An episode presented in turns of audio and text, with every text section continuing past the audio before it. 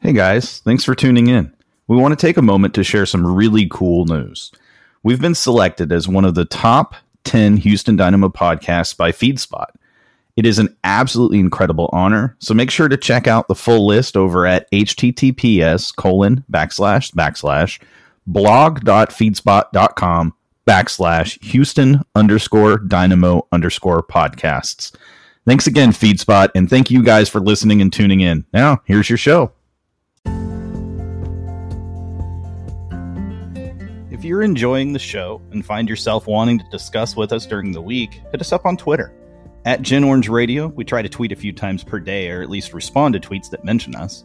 You can also follow at Chase Segovia, Mark's Twitter, for the greatest hot takes. And of course, follow me at Sean Ringrose, even though I may be wrong about roughly 25% of the time. Thanks for listening, and as always, enjoy the rest of the show.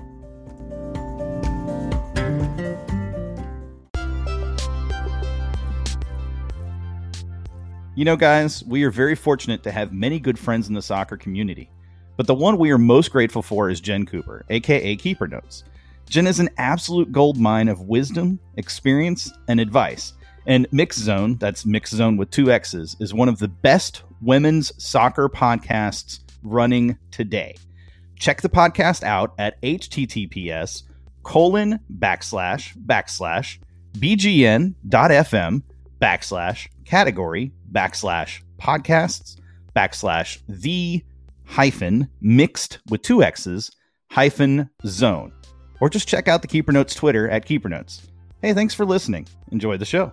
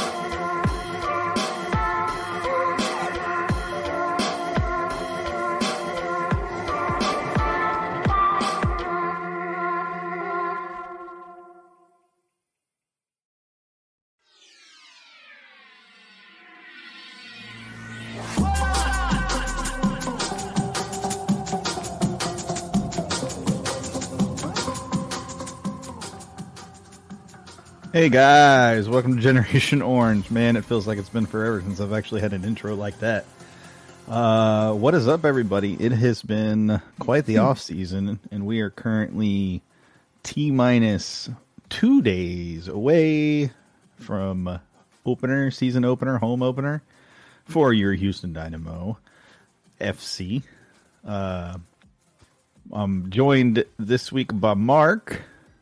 Nice to see your awesomely lovely face, Mark. Thank you. Yours too, Sean. It's always great to see you, guy.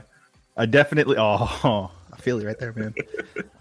Notice where the crest is. It's over the heart. That's important. It is. It is. It is. uh. I, I, I am going to call out in a positive way how nice that Surge uh, kit looks. That's uh, it's pretty. Can you stand up and model it? Because that's pretty fantastic right there, man. That's that's quality quality work for a, a, supporter group kit. I'm just throwing it out there. Uh, you too can get it on the Surge membership. Go to wearethesurge.com. Not affiliated or sponsored by them in any way, shape, or form. I guess technically affiliated, but not sponsored.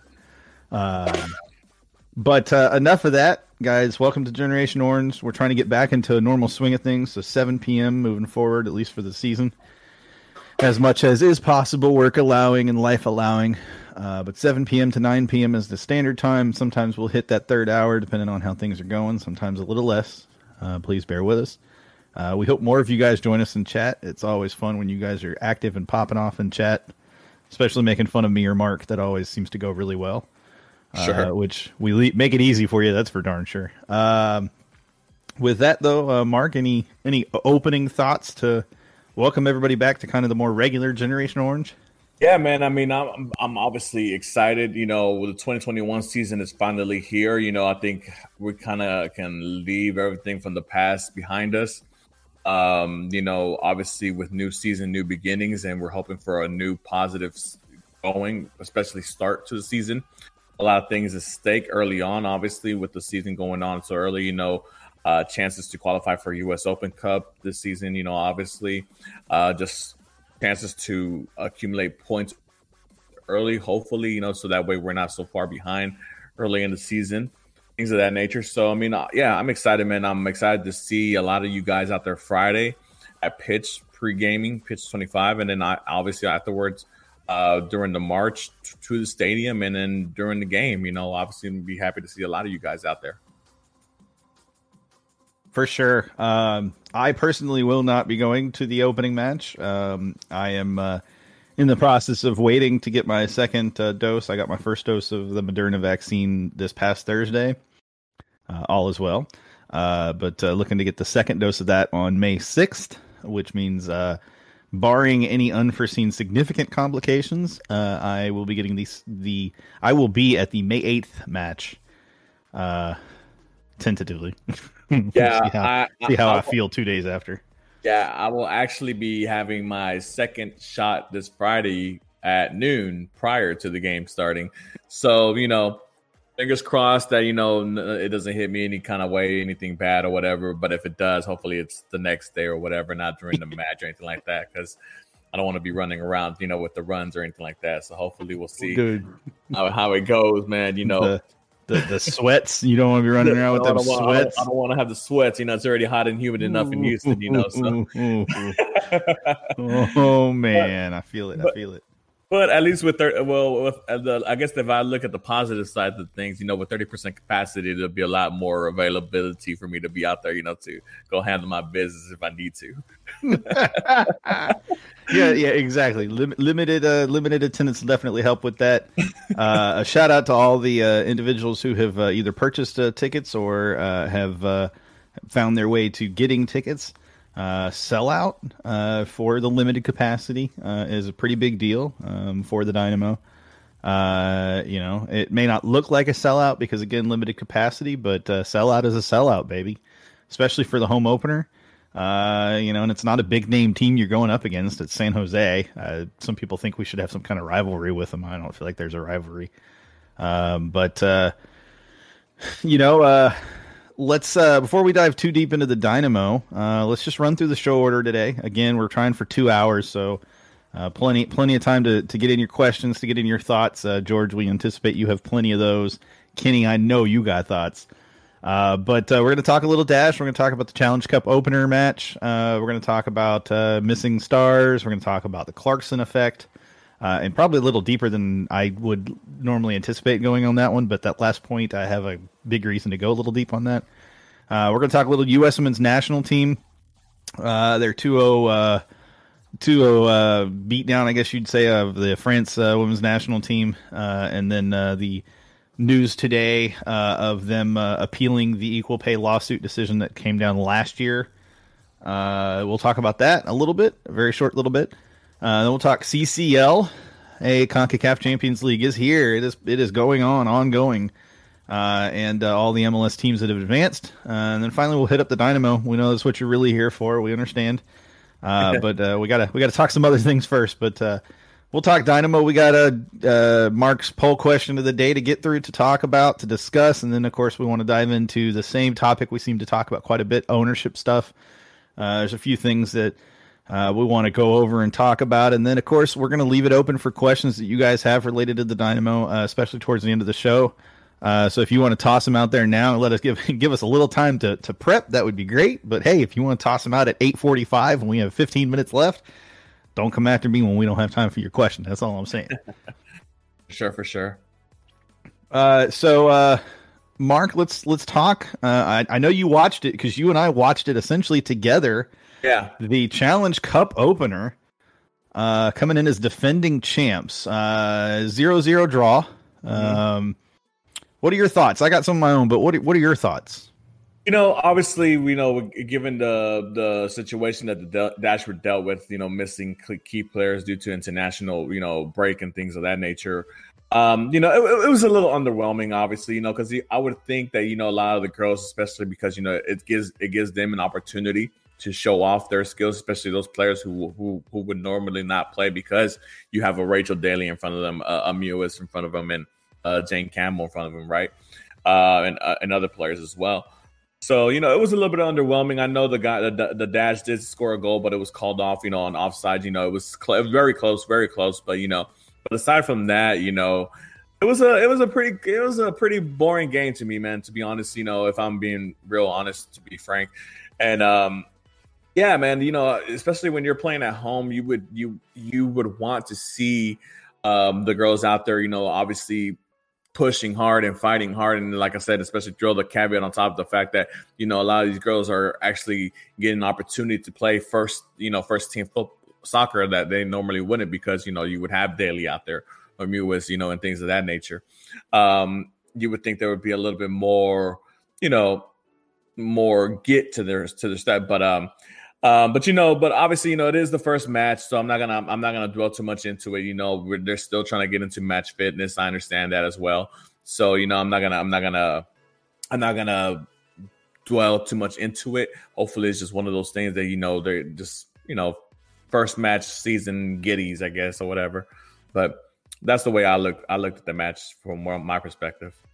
Sure, I um, I actually talked with uh, somebody earlier today about this because uh, I was kind of curious for their thoughts. Somebody that whose uh, opinion on this kind of stuff I respect highly, uh, and I asked, you know, what were your thoughts on the Challenge Cup opener, and and uh, they kind of aligned with my own thoughts. But uh, the the general gist is solid defensive performance, um, which has not always been a hallmark of the Dash. Um, and this was against Chicago's starters in their attack. Chicago, we're not missing starters in their attack. Uh, and I think that's key because Chicago had a good attack season last year. Uh, and for our defense and midfield to keep them as quiet as they did, and for the rookie uh, getting her first uh, debut in goal uh, in an NWSL sanctioned match uh, in Ashley Harris, I believe was her name. Mm-hmm. Um, that's a huge deal. And she played phenomenal. what a backup we have at, at goalkeeper uh, to back up Jane Campbell when Jane Campbell has to go out on on uh, international duty for the U.S. Women's National Team. Uh, but beyond that, you know, there were comments related to kind of a stagnant, uh, less than stellar midfield performance. That you know, okay, but nothing to, you know, nothing to to really um, to really point at specifically. Um, you know, in my opinion, watching Ogle try to play that role that Kristie Mewis tends to play a little higher up the pitch. Uh, at many times, many times it felt like she was lost, didn't know who to pass to, didn't know where you know certain players would be. Uh, and you know, Mark, we talked about it repeatedly uh, before halftime, after halftime. The dash were missing that link piece between kind of the transition between defense and offense to get the ball to the attackers. Yeah. Uh, and, and that person who would slot in when an attacker got the ball up top, and it happened often enough and then there was nobody anywhere near them for them to, to outlet to to get to to alleviate the pressure that Chicago were putting on on the uh, you know lower in their in their uh, defensive third. Uh, beyond that, uh, you know, it, it, made it tough for the attack when your midfield's not joining, uh, as I just said. And then uh, shout out to Stengel who looked good in this match. Um, she looks she looks like a hoss, man. looks like she could take anybody on in NWSL and probably run them over. Uh, and I'm hoping to see that at some point. Her and maybe her and Krieger go after each other. No, I'm just kidding. Uh, there's plenty of players that I'd love to see her go after unintentionally. Uh, but uh, with that being said, yeah, I mean, it was just uh, it was. I thought it was a decent performance, uh, and again, with as many attacking players as the Dash were missing, uh, for them to come out and and, and uh, secure the draw. Uh, and still have opportunities on goal. You you'd hope that you know Shea Groom would be able to to to find a, a way through or a um, or you know Veronica Latsko or or Katie Stengel, you know any of these three players, um, and then later, um, God, what was her name? Uh,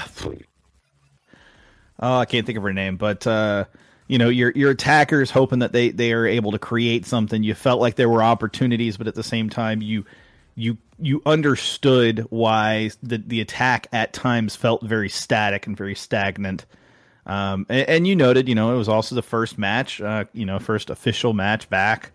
Um, you know, and uh, you, you, definitely felt the missing stars, though. You felt missing. You, you, felt the the absence of your Rachel Daly, your Kristie Mewis, your um, your Allisa Chapman. Although to be frank, uh, Ally Prisock, the way that she played on that left in that left left back position, she was shutting down uh, Kealia Ohai in that first half really well um, and uh, and did a great job getting forward uh, along that left side.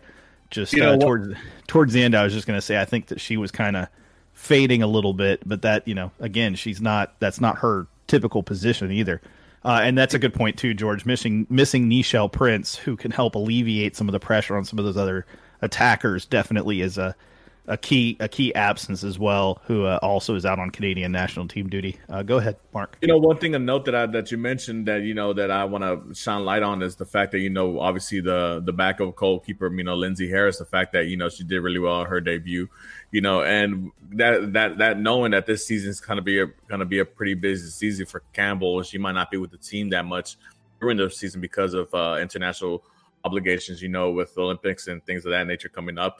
So it's good to see that you know that she got her first first match out the way, uh, a clean sheet at that. So you know, I'm I'm really I'm really looking forward to seeing her her get better as well.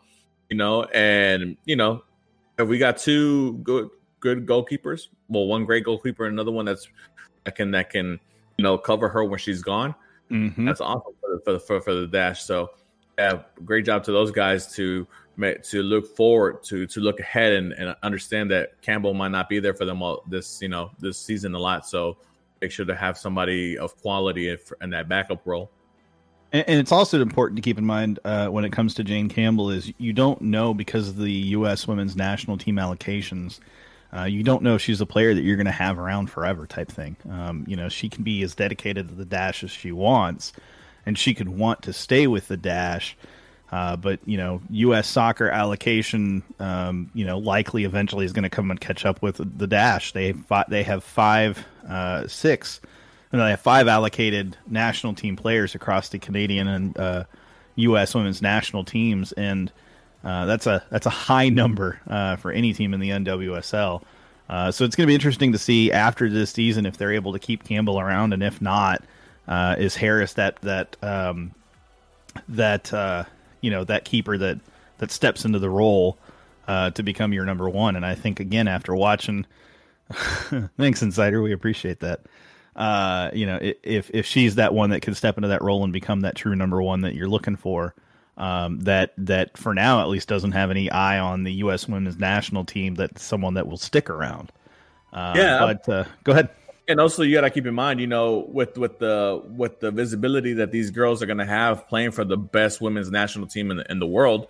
You know, obviously other women leagues that are looking to uh, increase their visibility as well will will will go and grab these players. You know, that's why you see like the the other newest uh, sister go over to Manchester United or was it United or City, one of the two. I think she uh, went to City.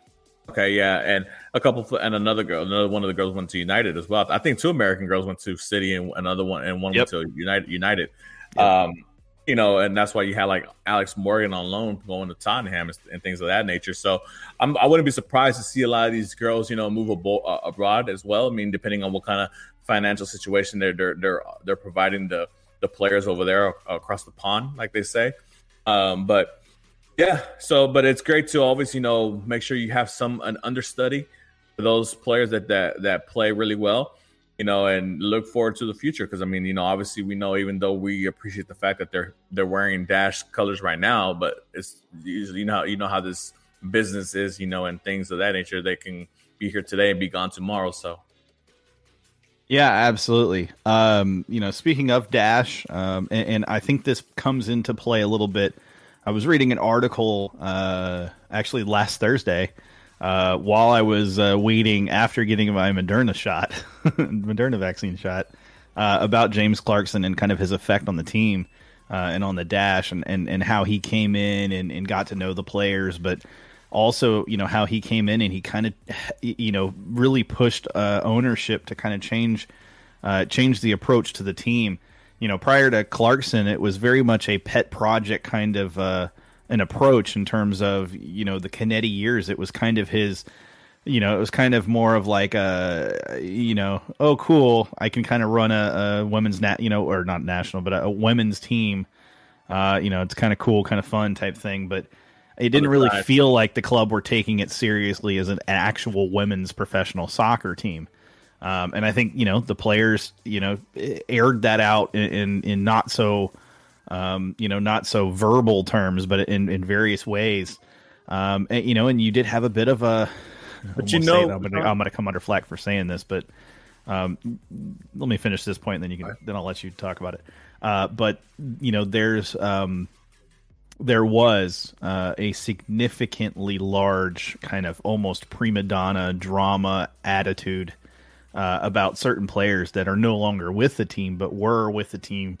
Um, you know, prior to uh, Clarkson getting involved and, uh, and and even kind of you know when he was involved initially. Uh, and I think you know you see the difference when you get those attitudes out of the locker room and you get players that want to be here, want to compete for the crest, want to compete for the city. Uh, and they're willing to, you know, they're willing to put in the effort and the work to make it happen, and, and they care. Um, it just it makes a world of difference. Go ahead, Mark. You know, I think timing is everything. You know, and and, and life and and especially in sports. You know, and you know the, the Dynamo, the Dash. You know, obviously had the opportunity with with um after the World Cup. You know, with the success the women the women's team had had. A lot of focus was on women's so- women's soccer. Then obviously, you know, with uh, the appointment of Clarkson as as as coach, things of that nature. Uh, moving on with the culture and getting some certain players out, like you mentioned earlier, and bringing in new players. The uh, the resurgence of a superstar player in Rachel Daly, somebody who's really marketable, uh, somebody who can who is really like a face of the franchise, uh, somebody who wants to be here actually, and who plays for the the crest, not only for the name on the back, but the, for the for the for the for the name on the front as well. You know, uh, but it's a great thing. You know, I'm a I'm a huge like I said. You know, for all you guys who've watched Generation Orange since I started since I started with the show prior to that, I wasn't really involved too much with the dash, you know, or seeing. I, I, knew of them obviously, but I wasn't, you know, anything like that. Last season, I was when the first season I finally started, you know, watching the matches. You know, they won the Challenge Cup, and that was great. You know, and and obviously Rachel Daly was one of the players who I really gravitated to because of her play and her style, and just the the way they marketed her as well. Um, and you know, players like Shea Groom, um, Jane Campbell as well, are other players that that I've gravitated to because of just their presence out there and not only their social media, just uh, their promotions, you know, things of that nature, especially during the celebration of, you know, of that Challenge Cup win, you know, seeing how happy, how animated those girls were, you know, and how much fun they seemed to be having in part of this culture in this club, you know. Uh, and I want to highlight this too. Uh, George says it's uh, you know, referring to the dash is the only really big thing right now the Dynamo have working for them. I mean, they had the dash had a you know had 4K 4,000 people show up while the Dynamo barely broke 1,000 at a final in preseason. Uh, I think that's a really big point uh, to make. You know, it, it's clear uh, and hopefully. Uh, you know that clarity around hey if we throw a winner on the pitch man it's amazing what it can do for your butts in the seats and attendance uh, you know, something we've said for quite a while. Um, but on the flip side of that too, I mean, you you hinted at the marketing change. Um, you know, marketing players in a very different way from the the you know in terms of the dash and and really, like I said, I mean, it, it comes down to very key, very simply, you know, treating the women's team as a professional team and not just a project, not just a you know, oh, they're here because they're role players, uh, you know, it, like a charity almost or a cause to get behind it. They're they're not a cause, man. They're they're professional soccer players playing in the best league in the world right now.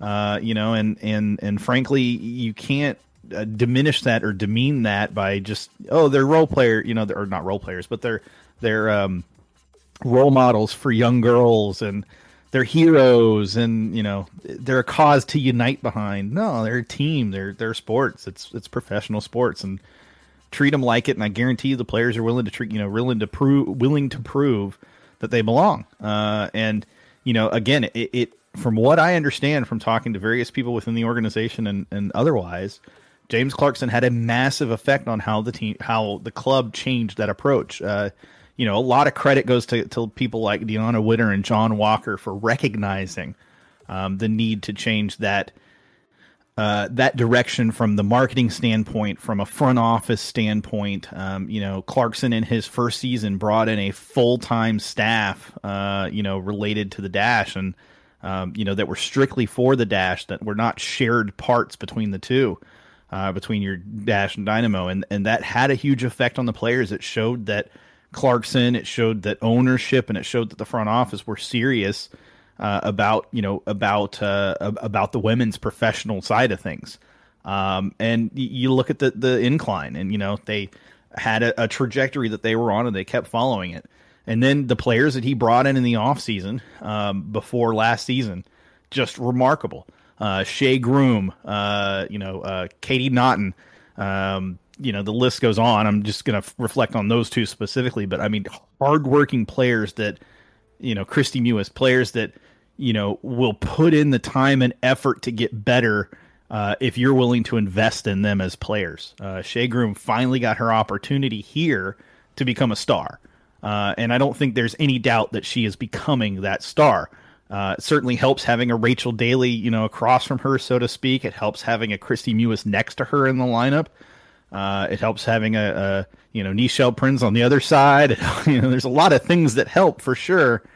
But at, at the end of the day, Shea Groom is is is coming into her own, uh, and is absolutely a player that has the talent and the capability to to eventually sniff that U.S. Women's National Team, if even as a sub. Uh, has, yeah. definitely has enough to be that. Go ahead, Mark. You know what the difference is between the Dash and the Dynamo right now, aside from the fact that you know one's winning and one's not, is the fact that you know that you have that not only do you have a, a full team of professionals who give you a, who live up to a certain standard, but you also have uh, not one, not two, maybe three or four game changers here to your squad that you know if for whatever reason the team is lacking a little bit that can lift up the team and carry the team you know over the hump. And obviously we'll talk about this later on when we get to the dynamo section of the show but you know that's one of the things that that was really missing prior to the clarkson era you know that you know for whatever reason yeah you know we focused on a certain player because of you know who she was associated with or whatever. I mean, just come out know. and say it, man. We've been beating around that bush for way too long. Kealia Ohai, Kealia no, Watt. whatever, you know, or like, or like, you know, or like, you know, the whole the the, Car- the Carli Lloyd era, you know, or or even when they the Christen in, uh, Press the, one day one day living in a dash uniform before uh, getting traded away to Utah. Day, you know, yeah, and then and then you know I, I believe we even brought in what's I forgot her name the the girl from Ireland the Stephanie Roche, though she was a Puskas nominee actually. Um, you know that you know those little things like that. I mean, you know, you try to make a bang like that, but if you don't have the team or or foundation to help that marquee player that you're trying to surround that that marquee player with, then you can't you can't expect the ship to go right. You know, uh, it doesn't matter if you have the captain if you don't have the the the right boat and right equipments to make to help the captain go. And I think now, you know, obviously, like I mentioned, I think with Daly being our face of a franchise and having all the the the role players, but maybe not even role players, it's the star players around her, mm-hmm. alongside with her, you know, have, having multiple stars lined on this team, it's just showing what kind of what kind of winning culture you can have in Houston. You know, if if you do things right and you scout and you bring in the right players for the situation that you need. Well, and it's important to note before Kristie Mewis got here, she had had an ACL injury or an MCL injury, and, and nobody knew what she was going to be like when she got back. Shea Groom was a role player for Portland. She was not a, a, a you know not a starter fi- uh, figure for them. Um, you know, Alyssa Chapman was was you know definitely not a, a you know a big time player.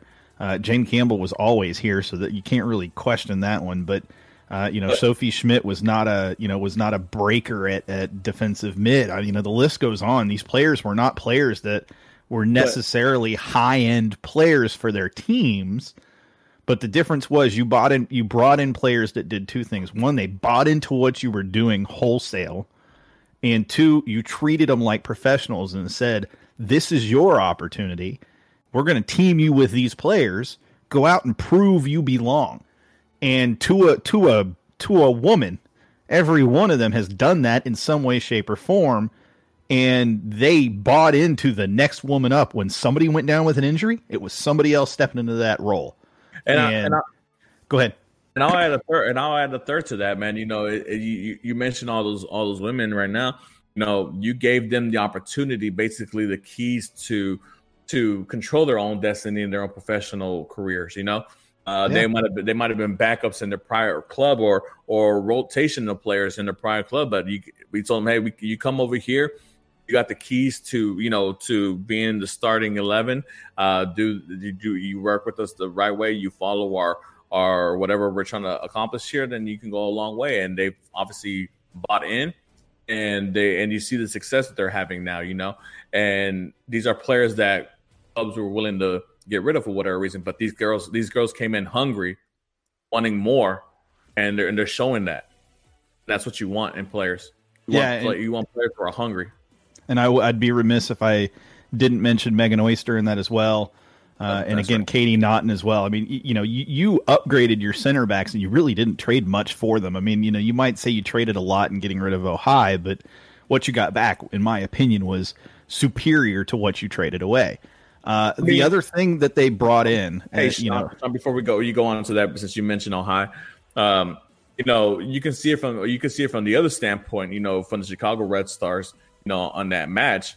Um, you see how sometimes she takes initial she's a little bit too selfish in certain mm-hmm. plays where she instead of her just shooting that shot she could have made the extra pass and it would have been an easier goal easier goal for whoever else was up there on top with her and there was i think two instances of that in that match that she really could have helped win the game for the red stars against the dash but she didn't do it so yeah, um, I, I, actually wanted to talk about something real quick tied to that. What you brought in, uh, you didn't bring in stars. Um, you know, you keep alluding to that, or you keep saying that. You know, oh, you know, you've got four or five stars that you you know put around daily. No, they didn't put stars around daily. What they did was they brought in players that that were willing to be hard workers willing to play for the team and not selfish players. You're Shea Groom, one of the most unselfish players I have seen on the pitch. One of the most beautiful crosses you will ever see into the box. Uh, I don't even remember who it was that got on the end of it. Uh, you know, and of course she still got the winner uh, in the Challenge Cup final. But I mean, there were just so many examples where Shea Groom was an, uh, you know, was an unselfish player. Kristie Mewis, unselfish player. Rachel Daly, unselfish player. Nichelle Prince, unselfish player. Sophie Schmidt, unselfish player. The list goes on and on and on. You have players playing for each other and playing for the team. I will say it now and I will defend this to my death.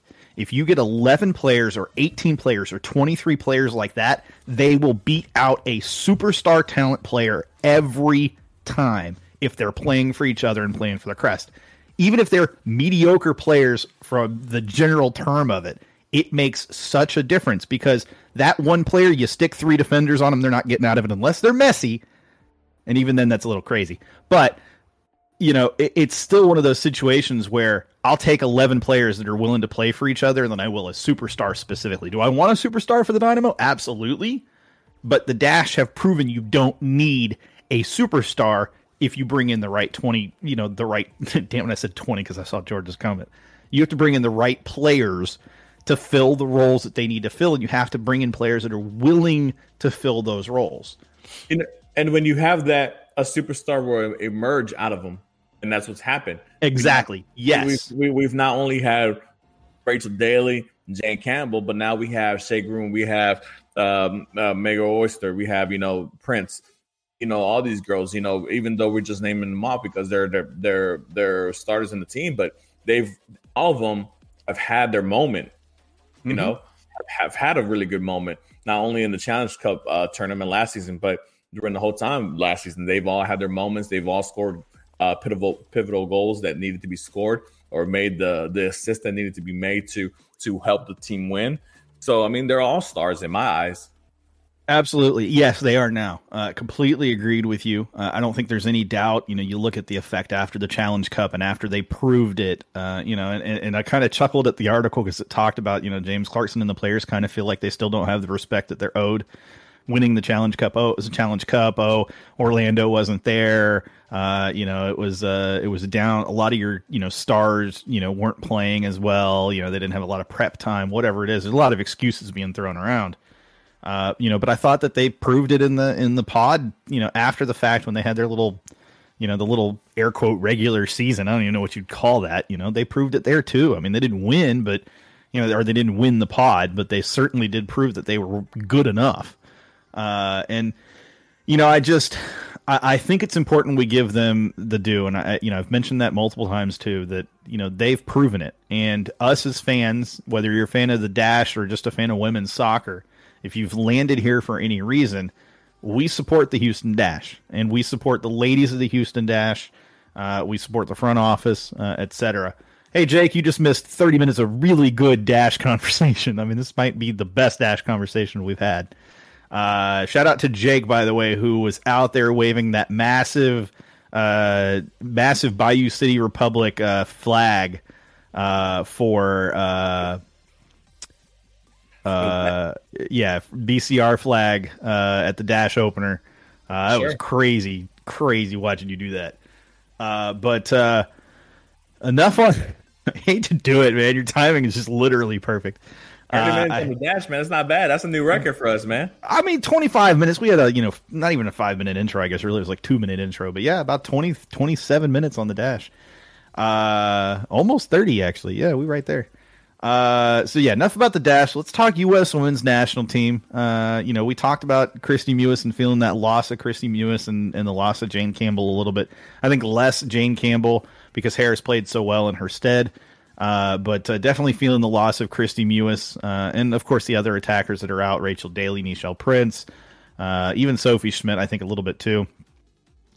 Yeah, I blame myself for that. Probably, I need to update that. Uh, it's kind of my fault, Jake. Sorry. You can watch it back on VOD after the fact. It'll be up. Uh, but they played. Uh, the U.S. Women's National Team played last night again or uh, yesterday against France uh, Women's National Team, and they uh, throttled them a little bit two 0 uh, Kristie Mewis has absolutely come into her own for the U.S. Women's National Team. She's proving to be a star. Uh, you know, both here in NWSL for the Houston Dash and now for the U.S. Women's National Team alongside her sister Sam Mewis. Uh, it's incredible to see the two of them playing so well together. I'm sure that has to be an unparalleled uh, level of just fun getting to play with your sibling on the you know na- on your own national team uh, and playing well. Um, but uh, you know, uh, to me, it felt like France, you know, just were never really in that match. Uh, I am kind of frankly surprised it only ended two 0 uh, I felt like maybe the U.S. women's national team came out a little bit sluggish, a little slow. Uh, besides that, though, there's one other thing I want to talk about U.S. women's national team related before we dive into CCL. I know Mark is chomping at the bit for that one. uh, today or yesterday, uh, it was announced that the U.S. Uh, women's national team players uh, have uh, have appealed the decision against their lawsuit for equal pay uh, from last year. Um, just some some facts and figures for you. Uh, basically, the way that the this works, they appeal from the lower court, or they appeal to the higher court in relation to the decision by the lower court. This is normal. This is the process. Uh, the estimation is that arguments in the civil appeals case will be scheduled 12 to 20 months from the notice of appeal and 9 to 12 months after written briefs have been completed. Uh, re- written briefs are expected sometime around July 23rd uh, for the players, uh, and the uh, U.S. Soccer Federation expects their brief uh, or is expected to have their brief uh, finished and turned in by August 23rd. So basically a month later. Uh, and then the players have an, have an opportunity to supply an optional reply brief that is due 21 days after U.S. Soccer Federation or U.S. Yeah, U.S. Soccer Federation drops their their brief. Uh, and uh, basically, it's just tied to that that lawsuit back in March of 2019. I guess two years ago, technically now, uh, contending that they have not been paid equitably under their CBA that runs through December 2021. compared basically to what the men's national team receives under its agreement that expired in December 2018. The women asked for more than $66 million in damages under the Equal Pay Act and Title VII of the Civil Rights Act of 1964. Uh, Klausner, who was the judge at the time of the lower lower court that they initially uh, submitted this to uh, this suit to, throughout the pay claim last May, he ruled that the that w- ruled the women rejected a pay to play structure similar to the one in the men's agreement, and accepted greater base salaries and benefits than the men through NWSL's uh, agreements with the U.S. Soccer Federation. Uh, the men who failed to qualify for the 2018 World Cup. Uh, the sides reached a settlement on December 1st working on working condition claims that Klausner approved on Monday. The deal calls for chartered flights, hotel accommodations, venue selection, and professional staff support equitable to that of the men's team. The U.S. Soccer Federation says it pays equally for matches it controls, but not for tournaments organized by soccer's world governing, bo- governing body, which we know as FIFA. FIFA awarded 400 million in prize money for the 32 teams at the 2018 Men's World Cup, including 38 million in champion, to champion France. It awarded 30 million to the 24 teams at the 2019 Women's World Cup, including 4 million to the US after the Americans won their second straight title. FIFA has increased the total to 440 million for the 2022 Men's World Cup, and its president Gianni Infantino has proposed FIFA double the women's prize money to 60 million for the 2023 Women's World Cup, where FIFA has increased the teams to 32. Uh, yeah, I mean a lot of a lot of talk here. There's still a lot to wade through. Uh, basically, it just comes down to hey, we want to be paid like the men are played, are paid, you know, based on their own men are paid based on their performances. Basically, did you fall asleep, Mark? Do I need to? No, no, no, no, no. I need to get you get you some uh, caffeine going. uh, but uh, this is important because there's two things at play here. Number one, part of the reason the U.S. Women's National Team is paid differently is because they are structured differently. In that, unlike the men who are paid by their clubs, the U.S. Women's National Team players are paid by the U.S. Soccer Federation.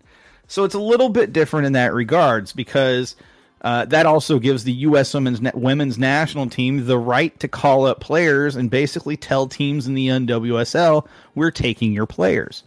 When it comes to the men in the U in the U.S. men's national team and their club teams in MLS, the club team has the right to reject that call up if they so choose, as does the player.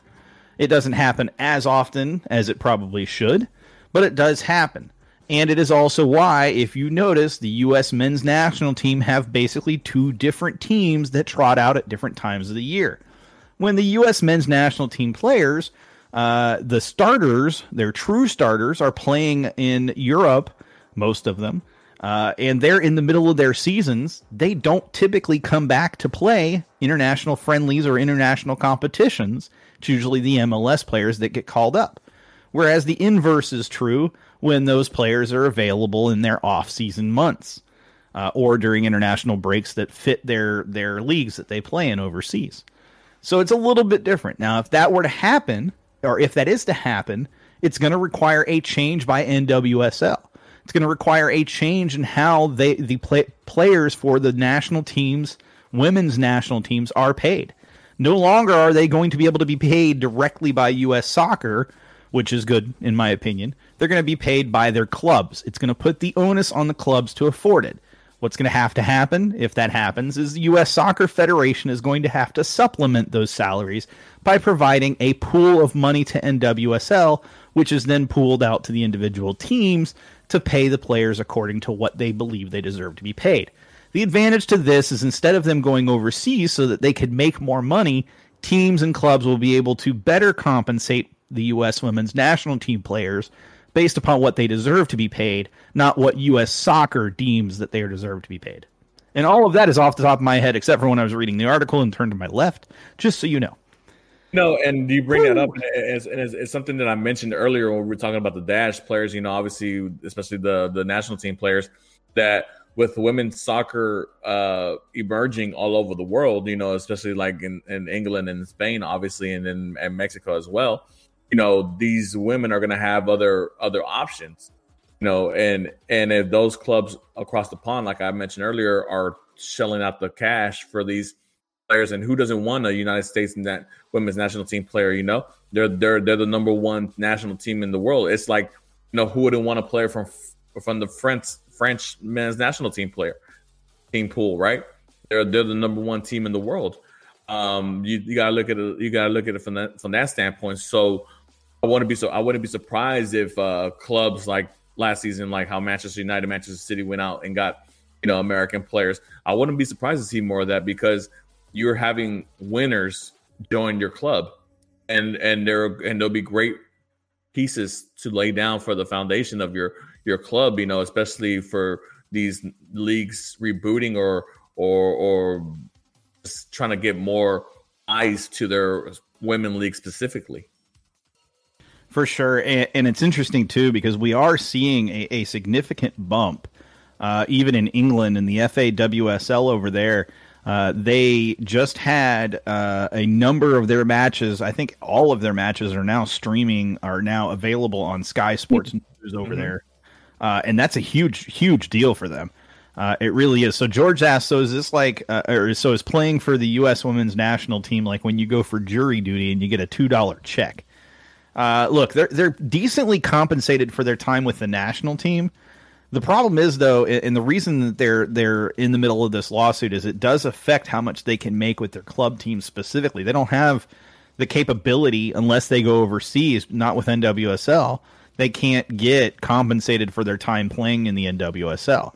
Uh, they are compensated a small amount, but it's not equitable to what they would get overseas playing for a Chelsea or a Lyon or um, or a Man United or a Man City. That's why so many of those top level players go overseas, uh, even on loan, because they know they're going to make significantly more money over there than they will here. You know, and it's and it's and it's one. It's a good thing that you mentioned the fact that you know the the, the women's league in England is getting a lot more uh, uh, exposure. TV, exposure to TV time because you know I watched a couple of West Ham games because Rachel Daly was on there. You know while she was on her time on loan. You know, and uh, and NBC Sports. Uh, so they they pass the women's league sometimes. You know, they'll they'll pass like a game of the week or whatever.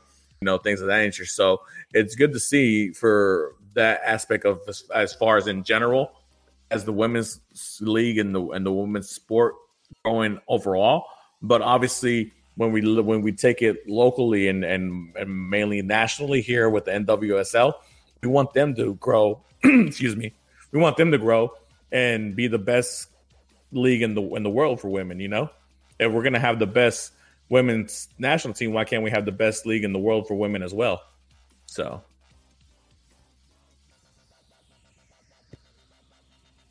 I'm typing. Keep going. Oh, sorry, Sean. So yeah, so I mean, you know, just just to, just to go based off what uh, uh Jake is saying on the chat, you know, WSL is killing it. You know, with big time player signings, like it's you know, like we mentioned, uh, the the Americans going to the Manchester clubs, uh, like Sam Kerr going to Chelsea, one of the big stars from the from the previous World Cup and, and Olympic matches. You know, um, these a lot these big players that you that you see notably, you know, and and World Cup stages, Olympic stages. You know, where do you want to go? you know, obviously the, lore of a name like Manchester United or Arsenal or Manchester City is always is always you know bright, a Barcelona, or whatever, you know. But what can you do to lure those players over? Like, I mean, we arguably have the best player of all time in women's soccer and, and Marta playing in, Orlando. You know, why, why, why, what convinced her to come over? You know, we need, we need more of that. We need more of that. We don't need them to go and to England or Spain or France, you know, to go play over there. We need them to come to America, and we need to make Americans. Uh, we need to make uh, the women's soccer league in America the the go to place. For sure, absolutely. Um, and, and, and you know, it, it's look there. There's feeder from women's soccer into men's soccer and vice versa. Uh, I think you know the the Dynamo and, and Dash have finally figured it out. Houston Dynamo FC, if you will uh, in that you have to you have to market both teams equitably. You have to market both player sets of players equitably. You have to you have to treat them like a you know treat the the combination as a club and and and understand that you are one team and you are supporting each other regardless of the fact that you play in different leagues and you know and you're you're you know what you know you're different genders I suppose but you're still one club you're still one team uh, and you're still united and I, I you know, I've talked about that before. You know, the difference in in in the kit release this year versus last year. Uh, it was just so refreshing to see the unity in the kit release. Uh, you know, everybody being together. Uh, Dash and Dynamo kits being released at the same time for their their primary kits. Uh, seeing the unity between the coloring, um, seeing the unity in kind of the style, um, you know, being as close as it can be, being two different brands that have, uh, you know, that that that make the the kits, Nike and and uh, Adidas. Uh, but it was just so good to see that kind of unity there, and the more I think we see that, the more soccer continues to grow in the U.S., and that's only good uh, for everybody. But talking about soccer growing in the U.S., what a perfect segue. Let's talk CCL. Let's talk about MLS teams advancing in CCL. So, Mark, you were talking earlier. You said uh, you said every MLS team at this point has advanced in CCL yeah. play. I mean, obviously, you know, yesterday Atlanta uh, won. They advanced. Uh, Philadelphia, I think, uh, advanced. Uh, Portland, they advanced. Obviously, um, Toronto beat León two to one today to advance to the next round. Columbus Crew have a 4-0 advantage, and they're playing at home today. So I'm just going to call it. And I'm going to say that they advance too. You know, but if you know, with all with all this, without no disrespect to the other club that they're facing, if they do pull the comeback, then and you know, hats off to those guys. But I'm going to call it. I think Columbus advances as well. So uh, it's great to see, obviously for the for the MLS side, obviously because we're still in preseason mode. And I mentioned the Toronto León game, and you know, León is obviously a Liga MX team, and um and they're in the in the midst of their season, and for them to lose to Toronto the way they did, I mean, it's uh it's great to see for the for MLS standards as well. Um, I, we'll see the next round. Obviously, we'll have a lot more uh, MLS versus Liga MX in the next round, uh, and that's when it starts getting nitty gritty. And hopefully, hopefully this time around we get more than just one club advance to the semifinals and then on to the finals. Right? Be, it would be nice to see it all MLS final and the CCL, so that way we guarantee finally an MLS club lifting up the CCL trophy. Right? Um, but I, and I think we have a great, great clubs going into it. You know, obviously Columbus Crew, the way they just demolished uh, the team that they're going against four to zero. They they they they're on they're in championship form. You know, it's one of those things where you win your league title. Now you want to go for bigger things. You want to go for an international title, and um, I think that they have the they have a great balance all over the club. Um, they have a, a, a I'm not gonna say great forward. They have a really really good forward in Zardes. They have a great midfield. That's what they do have, and they have a you know really good defense and and a good goalkeeper. Um, they and have. A, it's the perfect format and perfect style of play for a player like Lucas Zelarayan. For real. Uh, and Pedro Santos and some of the other Artur and some of the other guys that they have that are their starters. Man, uh, Columbus is built for this, and and uh, it, it is going to be interesting to see how far they can go. But with that being said, I kind of agree with Kenny here. If the crew choke, he's going to point all angry crew fans directly in Mark's direction. Well, good thing Columbus and Houston are miles away, a lot of miles away. So, but uh, but yeah, man. I, I mean, I, I, I think it's great for MLS to be dominating the, the way they are in this opening group stage of CCL. It's just you know, like I said, once we start going deeper into the competition where we start to falter. Hopefully, this season is a little bit different, and we start seeing more uh, MLS clubs uh, move on to the semis and obviously to the final. Um, but yeah, man, I'm I'm excited for them. I'm, you know, obviously, um, the dream would be to see the Dynamo back in the situation again here pretty soon. Hopefully, um, we'll see what happens with that. But you know, obviously, for the fact that MLS hasn't won a, a CCL in, in this format the way it is now ever, um, it's going to be good to see once an MLS team finally achieves that goal and they represent CONCACAF in the Club World Cup. Uh, absolutely. Uh, that, that's all I really care to talk about CCL. Uh, it's still too early in the competition for me to really get into it uh, too too terribly much, but uh, I'll definitely be watching. So we'll see. But uh, with that being said, real quick before we transition into Houston Dynamo discussion, uh, guys, and, and Mark doesn't know this yet. I've actually saved this. It's been in my inbox now for like almost a month because uh, we haven't had an actual show in about a month. Uh, guys, we were named one of the top 10 Houston Dynamo podcasts on FeedSpot. Uh, that that hits me right there, bro. Like seriously, that that is that is insane uh, for me to be able to see. Uh, guys, that, that is an incredible honor for us. Obviously, uh, you know we were part of their uh, top 15 U.S. Uh, Women's National Team podcast. Now we're part of their top 10 Dynamo podcasts. Uh, if you could do us a favor, go over and check out the uh, list at https colon backslash backslash blog.feedspot.com backslash Houston underscore dynamo underscore podcasts. I'm sure, I'll chat, tweet that. I'm sure I'll tweet it out also at some point uh, on Twitter. But uh, huge shout out to FeedSpot for that. Huge sp- shout out to a new uh, a new uh, for the for the shout out on there as well. guys, that's an incredible honor. Seriously, we're we're you know blessed beyond measure to even be able to say that and be on the air. Uh, but that's really cool, uh, and I've been holding it, Mark, for like a full month. Man, it has been it has been killer waiting this long to share that. But uh, guys, also a shout out while we're while we're giving some shout outs to podcasts. Uh, huge shout out to Dynamo Insider. Huge shout out to uh, Quattro Quattro Dose. Huge shout out to the new Noodle Time podcast. Man, the the, the peel there are podcasts popping up left and right to cover Dynamo, to cover Dash. Uh, there's another one I can't remember. It's got Haley Schneider in it. I can't remember who the other co-host is on that one, but uh, then you got the ones for uh, the Striker Texas. Man, there's coverage right now. Look, the Chronicle may not be covering the team. Our news stations here may not be covering it as much as we'd want. But the fact is, fans are stepping up. Uh, media that are independent media sources are stepping up. The teams are getting coverage. We just may have to do a little bit of legwork to support them.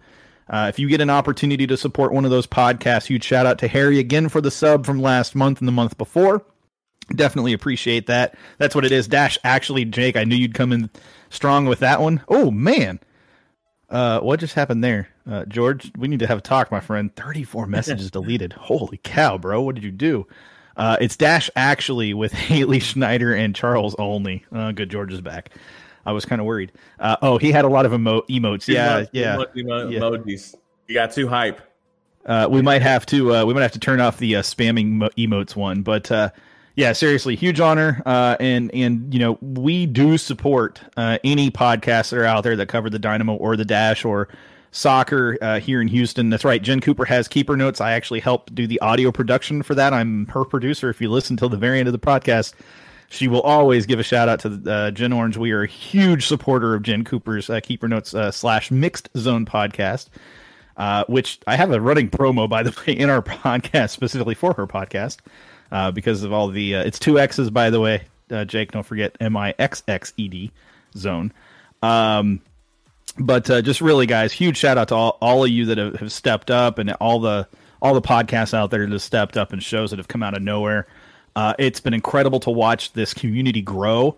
Uh, and there's a lot of things in the works to continue to grow it. I know that uh, there's some work being done on the side. Oh, also, huge shout out to our own Mark Segovia. He's got a La Liga podcast. You guys got to check this thing out. It is incredible. I love your co-host, by the way. Man, He's amazing. I appreciate it, man. Yeah, for for those you know who don't know, uh, I'm doing something on the side with a couple of friends that I grew up with, man. Uh, and uh, we're talking more global soccer on that podcast, La Banca podcast on YouTube. Uh, give us a follow, YouTube YouTube.com slash C slash La Banca podcast. I'll send out the link and uh, on the Gen Orange account and on my account personally. But yeah, guys, I appreciate it if you subscribe and follow us. You know, we're on. We try to be on every Tuesday. But yeah, man, global soccer. Obviously, we know soccer is year round I appreciate the the support and love on that. Um, but and and and we do both a Spanish show and English show. Thank you, George. I yeah, back to back like crazy hooligans, man. What are you crazy? Whoo! Yeah, back to back, man. So you know we try to appease uh, both sides of our nationalities, especially for mine. But yeah, guys. But yeah, for sure. I just want to piggyback off what Sean is saying, man. You know, shout out to all the Dynamo Dash podcasts that are out there. Uh, you know, I know a lot of guys be like, hey, you know, well, that's your competition. Like, nah, man, this is all love. We're all supporters of the Dynamo and Dash. We're all fans. We do this for a reason. I mean, like I said, I, I haven't got a cent from the Dynamo or Dash. You know, and it's just, just I'm still waiting of- on that check. It's been 17 years. It feels like I'm still waiting on you that know, check. And, and, and it's it's just it's just for the for the love of the of the of the of the team of the club and, you know, obviously we have a lot of people out there who feel the same. That's why you come over here and join us every Wednesday on Twitch and YouTube prior to that and every other platform that we're on. Um, so you know, guys, we'll keep doing it if you're if you're if you're, if you're still out here with us. You know, so you know the obviously the more support that you give us the more time you know the more likely we'll keep going and and hopefully we can grow this thing to something amazing and and keep it going from for for many years to come you know it's it's uh it's it's really uh it's a it's a labor of love and there's a lot of time and effort that goes into this show uh, each week and and look mark and i put in the time a little bit, but really we got to give a huge shout out. And I know it's like the middle of the show, so it's a little weird for us to do this right now, but why not? Uh, Nestor, uh, absolutely, the dude puts in the time and the effort, uh, especially early on. Uh, just so much work uh, goes in each week to make sure that uh, our camera feeds make us look this good. Yeah. and also that the feed is good. Uh, you know, he works on getting the audio uh, extracted out so it can go up on anchor.fm. We've been running Rocket League for a few weeks while uh, Mark's been a little tied up with work uh, due to the Astros opening uh, uh, opening games and everything else that's just been going on. I think the last one was what that was St. Patty's Day, mm-hmm. big big beer days, basically big alcohol yeah. days. Uh, but uh, you know, look, we're we're back, uh, and so uh, guys, just uh, uh, you know, make sure you tune in each week. We do appreciate it, but uh, we're not done. Uh, we just wanted a nice segue into our eight o'clock hour. we're only doing thirty minutes, but that's okay. Maybe forty-five depends on hey, what you guys talk. Yeah, we'll see. We'll see. Uh, with that being said, uh, with that being said, real quick, shout out to all you guys who also tune in each week: George, Jake, Dynamo Insider, Sergio, Kenny. Uh, the list goes on and on. Those are just the guys that I've seen. Jeff as well. I can't forget Jeff. Uh, but, Harry uh, San Antonio. Oh, Harry and San Antonio for sure, no doubt about that one. Uh, and all the other guys that jump in, trust me, I, I, I don't forget about you. Uh, I know Terrence is one of those guys. Uh, we don't forget about you. It's just hard to remember everybody because there's so many of you guys, but uh, you know, parts unknown too. Uh, we really, really appreciate you guys tuning each week. Just make sure you do us a favor and follow us or like us on like George, uh, like and like and follow us on uh, on Twitch, like and follow us on Anchor.fm, and uh, if you have the the capability, you have the the financial stability to do it, we'd appreciate a sub uh, on Twitch when you can. Or hey, if you got the you got the finances, go ahead and give a gift sub to somebody else. I'm sure they'd appreciate it too. We don't have anything special for our subscribers right now, but I guarantee you at some point we'll figure out something. Oh, uh, sure but uh, but for now, just thanks for tuning in, guys. We appreciate it on to Dynamo.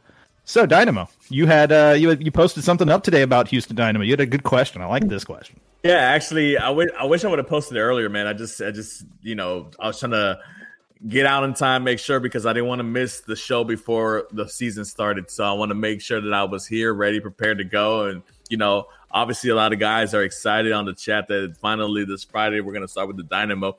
But you know, um, there was a tweet that came out on my time feed. You know, I think it was Eddie Robinson and and Glenn Davis. They were talking about something on their show, and I didn't get to catch the show or anything like that, so I'm not too sure what they were mentioning about. But the but the question was basically, you know. Um, what do you, what what are your thoughts on the club? You know, what do you think the club is going to do? You know, so and uh, to which I I asked, I'm like, I think the club is fine, but my concern was, uh, but who's our game changer? Who's that person who's going to drag the team when the team isn't up for it at that for that for that match? Who's gonna who's the player who's gonna turn uh, a loss into a tie or a tie into a win? Who's that player? So I said, you know what? That's a great question. I can ask these guys, and maybe they they, they can you know tell me who who they think if that per- if that player is currently on the squad. And so the question, obviously, that I posed to everybody was first game of 2021 is Friday. My question to you guys is who is our game changer? The guy who's going to turn a loss into a tie or a tie into a win. And the options I put up there was Maxi, Fafa, Darwin Quintero, or D not on the team currently. Uh, obviously, you know, I know I only gave the, the the, the public only two hours to uh, to vote. You know, not really much reply. So you know, but I was I was a little bit surprised on the number of votes that we got. So you know, luckily, you know, I know it's not going to give us a a full detail of what people are thinking, but kind of out in the ballpark. But with 48% of the votes, Darwin Quintero is our game changer. And second place, not on our team currently. And running out third and fourth is Fafa and Maxi. Uh, Sean, man, let me ask that question to you, man. Um, who do you, do you think we have a game changer currently to go into this season that can, you know, help us, you know, in case we do get off to a slow start? Or is it somebody that we're going to have to get in the summer transfer window, hopefully, if the money and funds are available for the club? Uh, I'm going to go with a, a dark horse candidate here. So it, it is okay. somebody on the squad currently that's just not on that list. Uh, it is actually going to be Tyler Pasher. And here's why. Uh, this Canadian kid, love. a little Canadian. Hey, you get a redhead on the team, man. Ever since Andre Hainault, we've been waiting for that Canadian redhead. Dude, he's gonna he's gonna carry us all the way to MLS Cup. I'm just telling you right now, it's gonna have hey. to watch. All the respect for the redhead Canadians, uh, but no, seriously, there is just something about this kid. The grit, the determination he plays with. Look, his, his service into the box on those set pieces uh, on uh, Saturday, it wasn't the best. I'm not going to argue that whatsoever. Uh, but uh, on the flip side of it, he, he's a kid that has plenty of potential, plenty of upside. Uh, and he's one of those players that I think a lot of teams are going to take lightly, which gives him an opportunity to go out there and prove it, right? And I think he's proving in preseason that he deserves a starting spot. And look, if he's going to take a starting spot from a Fafa Picault or from a Darwin Quintero, then you got to give the guy his credit. I mean, you got to give the guy an opportunity. And you know, I, I feel he he plays that position where you know he's not going to be Alberth Elis. Don't get me wrong, but I think he's going to have an opportunity. Whoever's on that left side, who's ever, whoever is that starter at, at striker, if it's a Urruti, then so be it. But he's going to be that type of player that that can create opportunities for a Urruti. I would not be surprised if he ends up with you know five, six, seven assists on the season and somewhere between five and ten goals in the season. You know, uh, and go ahead. Uh, uh, so on the the tweet that I responded to Eddie Robinson, somebody subtweeted me on this one and commented on my comment, uh, and they and they pointed out to Memo Rodriguez, to which I uh, I, I I replied back and I said, look, man.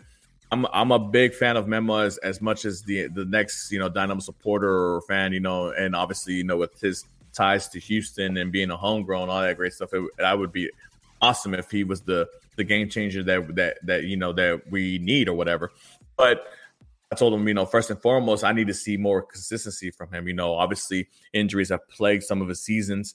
Um, you know, he has a stretch of games where he's on fire, he's scoring goals left and right, but then he goes a, a, a, a numerous num- number of weeks without doing anything. You know, and I need to see consistency from him. You know, there should be no reason why Memo shouldn't be a a ten goal, ten assist player year in year out. You know, especially in, in the in the position that he's playing under uh, and Tab system. You know, he's he's been given the freedom to shoot, you know, when he needs to. And and he's that that midfielder where the transition from defense to offense runs through him. So he has plenty of opportunities to to pass the ball to whoever the top three are. You know, he also has the opportunity to shoot from outside the box or to dribble into the box and, and create a shot for himself.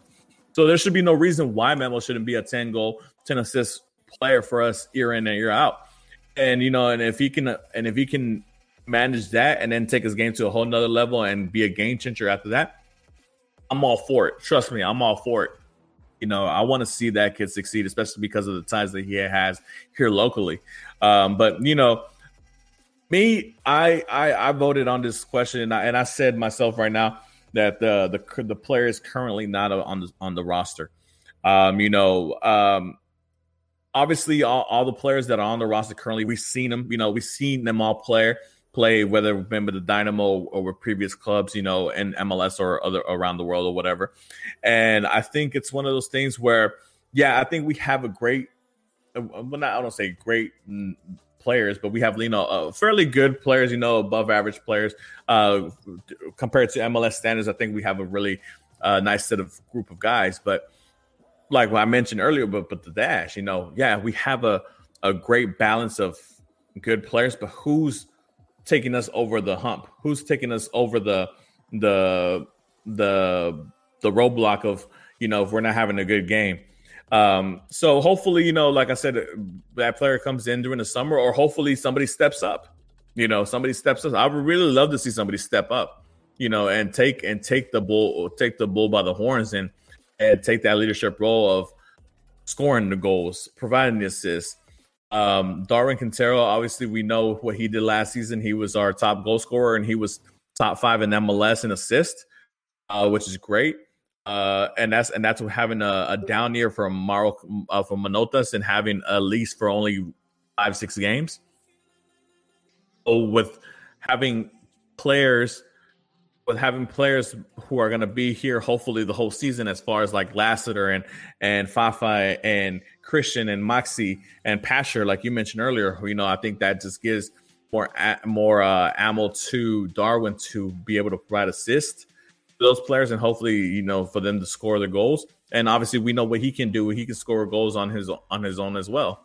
So um we'll see man. I'm, I'm excited for the season. Like I said it's a beginning. It's a fresh start. And you know until until that ball is kicked we all can just assume and and and whether some people want to lean negatively or lean positively towards dynamo depending on what they've done in the offseason and what the experts are saying out there. Um you know we'll see. At the end of the day it's all going to be determined on the pitch and what the dynamo actually do and how ready tab has his guys to go to war for, in this MLS season yeah, I agree. You know, we were talking about earlier when it came uh, to the dash discussion, talking about having 11 players on the pitch and 18 players, you know, how many ever players you want to have total on the bench as well. Uh, buying into your system, buying in what you're trying to do, playing for each other, playing for the badge, playing for the club, playing for the fans. Uh, look, if you have players that are out there and they're playing for themselves, uh, that rarely works out well.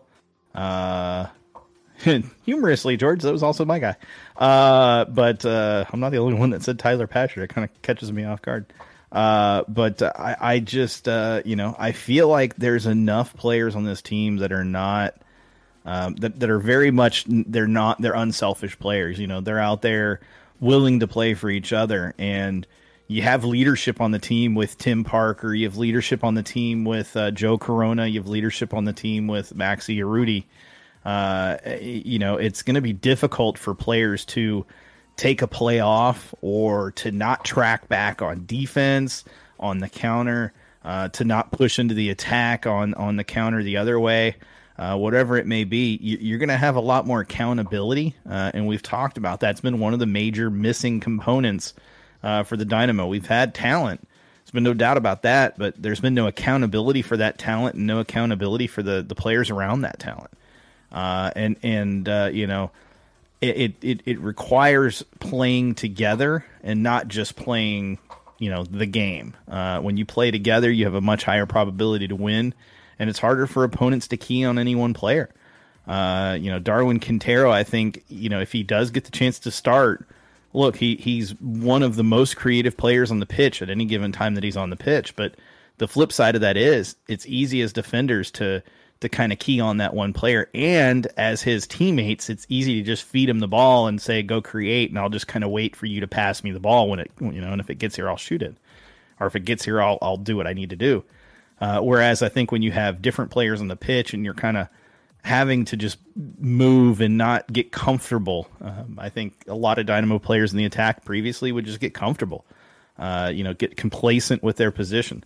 Um, so, you know, I like that Dynamo Insider. Just like Tab Ramos said in an interview, we want to work hard instead of just spending for the championship. Look, they don't want to buy the championship. That comes from ownership. Um, and that's going to rub fans the wrong way because everybody else buys the championship in a way. Uh, but we want to be that team that works hard and earns the championship. Uh, and and I have no problem with that as long as you have the players, uh, the right players, the right level of talent to compete for that. You know, then then by all means, that can be a great philosophy. Uh, do we have the right players right now? I think we're probably one piece away, maybe two pieces away. Uh, but those are pieces that could be brought in in the summer easily enough. Uh, we just have to wait and see. Yeah, man, I'm for sure. You know, and it's crazy to think that you know, like you mentioned, if Darwin plays or starts, you know, that I think that just goes to show the the the amount of quality of players that they brought in because you're talking about the best player who we had last season, basically. you know, overall. And, you know, to be, you know, for whatever reason, his fitness level right now isn't isn't where it's supposed to be, you know, so he might not be starting, you know, you know, game one. Um, that's just goes to show, you know, how eager and how determined other players came in. You know that they had this opportunity to come play for the Dynamo, and they want to make sure that they show out and they and they show and they show why they were brought into the to the club to to help change the culture for the Dynamo, and you know follow in the footsteps of the Dash and hopefully turn this thing around and and become a winning club again. You know, so I mean it's going to be interesting to see. Obviously, you know, new season, new goals new uh new new passion. You know, um, Sean, I'm, I'm gonna throw this question to you, man. And I think I throw out this question every time the new season starts. But I mean, and you know, I think you know my stance on it. But I mean, I think what what what would, what would be a minimal uh minimal like um goal for the Dynamo to achieve this season? I think for me it's obviously the playoffs. You know, it's something that we just been it's just been alluded to us. But I mean, is it is it qualifying for the Open Cup? Is it winning the Open Cup? Okay, qualification for playoffs. You know, I mean, uh, just having a winning record. Um, you know, what what would be the minimal objective to be checked off for you to say the Dynamo had a had a good season? Playoffs. Playoffs. It's pretty yeah, simple for me in that on that front. Yeah, and, and I think it's I think it's for the majority of fans out here because you know it's you know and and you know, obviously, like I've I've been in playoff atmospheres for the Dynamo. You know, obviously the last one being in 2017, and seeing how much ruckus the stadium had, how loud the stadium was, you know, for that for that match against the Sounders and and and things of that nature, and how crazy people are, and especially for for casual fans who just are there for a good time. You know, it's and it's great for the for the, not only for the club but for the city. And I think the you know the more games that you get like that, the more the more uh, do or die games that you get into the city uh, from the Dynamo, I think the more you're going to bring in the casual fan, the more you're going to bring in that that fan who only lived Liga MX or that fan who only lived European soccer, you know, and they they'll they'll have, they'll have a an enamor to want to support their local soccer team, you know, because like I said, Houston is a hotbed of soccer supporters. It's just that we need to get the Dynamo involved in that. And the only way you can get them involved, those those other people, you know, is just by having a winning culture and having them and giving them a reason to show to have to have to show up to the stadium. I completely agree. Uh, you know, so speaking about uh, and it's kind of scrolling a little bit in chat you know talking about uh, you, you, know jake says uh, you know we're going to market may take a few seasons but i have faith in tab uh, and the team to grow and get us back on track. Uh, you know kenny says to me hard work is a given related to uh, you know working hard. Uh hard work is a given so i think he might have tab might have been trying to speak to certain players through that quote uh, Kenny corrects himself, saying it's a given among championship teams. I think that's fair. Uh, but uh, uh, Parts Unknown says working hard and earning trophies trophies is so much better than buying trophies. Uh, I, I, mean, you know, I agree. and then uh, T Sig uh, says, "Can we meet in the middle?" Uh, I love that. I think that's funny. Uh, I think that's that's everybody's dream. But one of the reasons we can't really meet in the middle right now is ownership and and the struggle for them to to find the the the pocket space to be able to afford some of these bigger name players.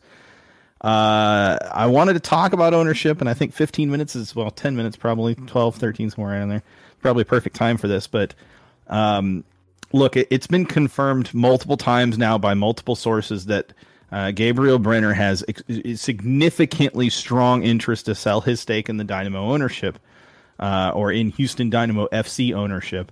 Uh, and I think that's important because, you know, in the off season, at the end of last season, I said I really felt like he was getting ready to sell. I had heard it from sources. Uh, okay. Uh, sorry. Um, looking at Nightbot be stupid. That's funny. Uh, you know, he's, it, our third, he's our third host, man. Fourth host. We talking about third host. Nestor's our second, our oh, third oh, yeah, host. Right. He's forgetting about you already, Nestor. At least I got love for man, you, brother. Nah, man. That's, that's, the know I got love for him, man. Shout out to Nestor. oh, man. we'll start something in chat if I'm not careful. Uh, but you know what? I, what I'm trying to get at here is you know, it, has been rumored now uh, for well over a year. Um, there's been strong indications, uh, you know, it, that he's trying. Uh, and if he does, then that opens the door for, for some changes and for some of the things that fans have asked for. Um, yeah, I'm starting to not like this one either. I thought he was going to be better than this, but to be fair, we've had him in chat since we started. Um, but uh, you know, I'm if we get new ownership uh, and it happens in the summer, uh, which I suspect probably won't happen because if it was going to, we probably would have heard something by now. Uh, but let's say we get new ownership uh, in the summer, even in the even in you know at the end of the season, um, and, and Brener is gone.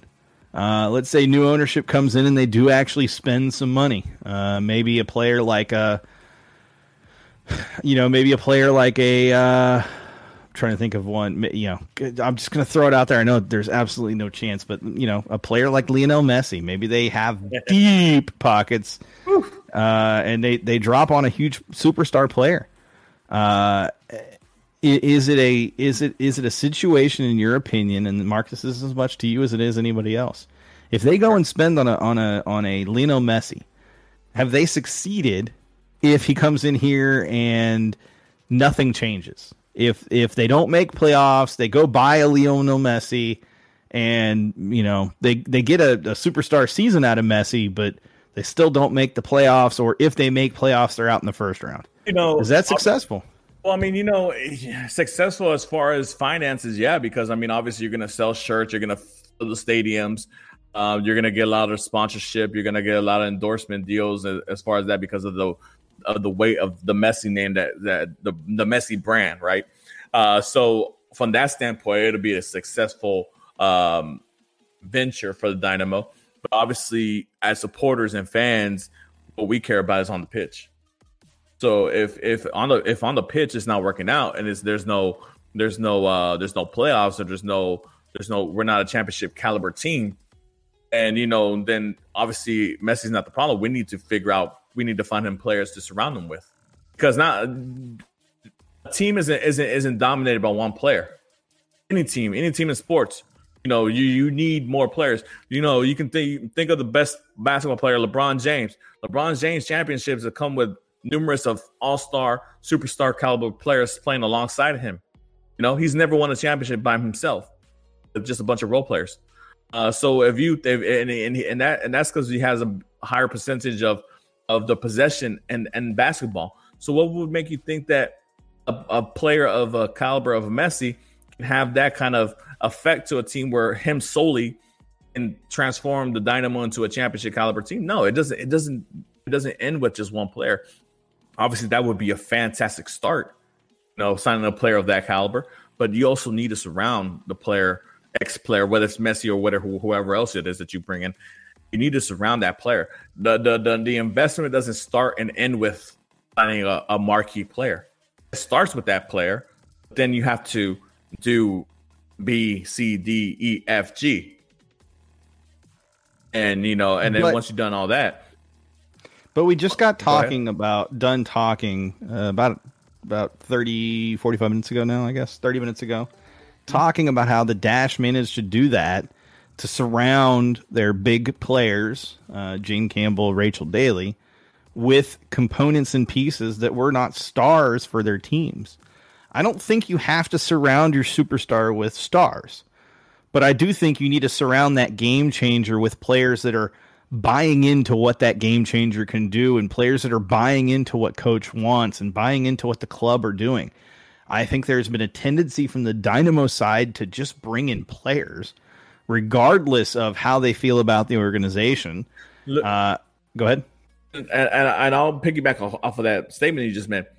Bringing in players brings excitement, right? Because it's it's it's a new player. It's something new. It's it's, it's like getting a new car. You or you want to test drive it. You want to see how it goes. You want to see what this what this new player can do that's different from the old player he's replacing. Because you know, obviously, it didn't work out with the old player. Um, so obviously, the brand newest, the brand newness of having new players on the squad is always going to bring excitement. which which it, it, it has. I mean, let's let's not let's not kid ourselves. Know, you talking about Pasher, Maxi, what he's doing in the preseason, Fafa with his speed, you know, things of that nature. Joe Corona being, you know, the way we got him away, we snatched him up away from Austin FC. It brings hype, it brings excitement. It's new players, but it's not just about just bringing in new players.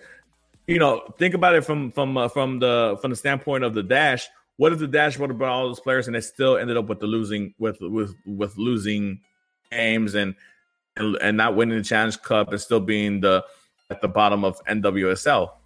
You know, we it, it would be the same thing, saying the same thing that's going on with the Dynamo. You have to have uh, a, a strong leader, which the Dash have in, in Clarkson, has a plan in place and knows who he needs to put in place to achieve the objectives of his plan. And I think we have a strong leader in Tab Ramos as a head coach, right? But you know, now it's now it's getting the players in place to execute that plan that he has in place.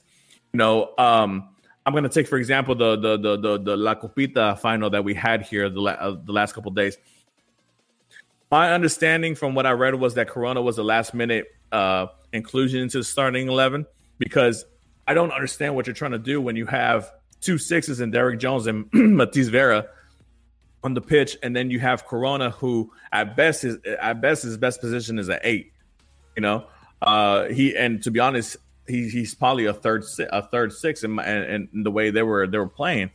Uh, I, I, didn't understand the midfield selection, but you know, but I read reports somewhere uh, that he was just a, a late last minute scratch because of uh, Darwin's fitness or whatever. I think Darwin was supposed to start in that place of of Corona. So, uh, but you know, regardless, it's one of those things where you got to have the players necessary to affect whatever you're trying to execute or whatever plan you have as a head coach.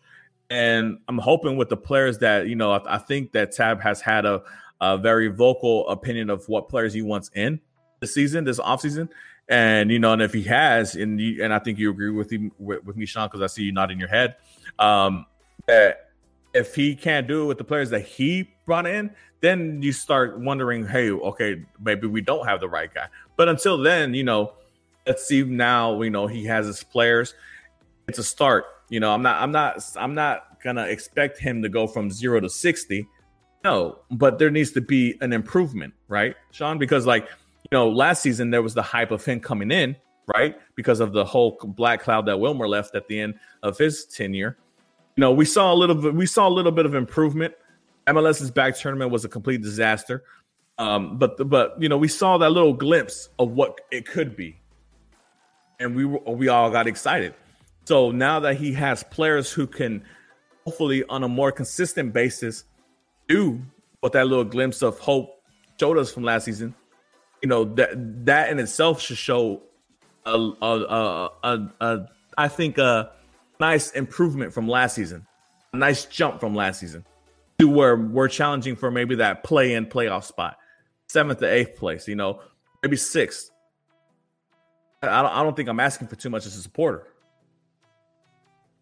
I, I don't either. I, you know, it's being talked about in, in chat. I've seen it a few different times in a few different ways related to uh, Darwin Quintero coming in uh, basically unfit, uh, not match fit, not even close to match fit, can't even go a full 45 minutes without sucking for air. Um, look that that is concerning to me because that's a player that you know at his age uh, you have to wonder if he feels like he really wants to even be doing this anymore um, you know he's wasted away on minnesota united for the last few seasons and then uh, finally gets a trade to the dynamo and you know the players that he was brought in to play with Mauro Elis were sold off, uh, and he, you know, brought in to play with him were some other players, but at the same time, they weren't brought in specifically to play with him. They were brought in to play Tab style. And I don't know if Darwin is is the right player for Tab's style and, and Tab's desired high pressure system. I just don't think that lends itself to a 33 year old, you know, uh, attacking player. I just don't, you know, not in in that position. Um, so I don't I don't know about Darwin Quintero. I, I, know there's plenty of people that, that hope that he has a really great you know great season, but I, I at this point I have very low expectations for Darwin Quintero's contributions, um, and, and, I don't think that's a bad thing. Look, you you're gonna have players that year, you know, year over year, they just aren't going to be the same player they were the year before, or something changes. Um, you need to have some asset to trade away. Maybe there's a yeah. trade opportunity. We're not going to get much back in return. I can almost guarantee that because of his age but anything you know is better than nothing. And i suspect we're sitting on a nothing proposition. Go ahead mark. You know i'm like i said i mean i'm i'm hoping that he does have a great season because we need him to have a great season right? Because he's he's a, whether we like it or not he's he's a he's a focal point to our to what i think tab is trying to achieve. Um, but in the same but in the same sense if he doesn't for whatever reason because you know maybe he's just not up for anymore because you know his age or whatever whatever the reason right? You know that needs to be that's where we need to have the depth that we need that's required to to fade away to, to fade away a Darwin Quintero. You know, that's where whoever the player is behind him, whoever Tab has anointed after uh, Darwin needs to step up his game and take the bull by the horns and claim that starting eleven position from Darwin. Know, and the thing is like that's that's that's where our our depth is always in question because you know, we had this issue when Alberth Elis was out doing international duties, you know, or injuries or or whatever. We didn't have anybody to fill his shoes. We saw how how drastically the the the team fell fell off without Alberth Elis.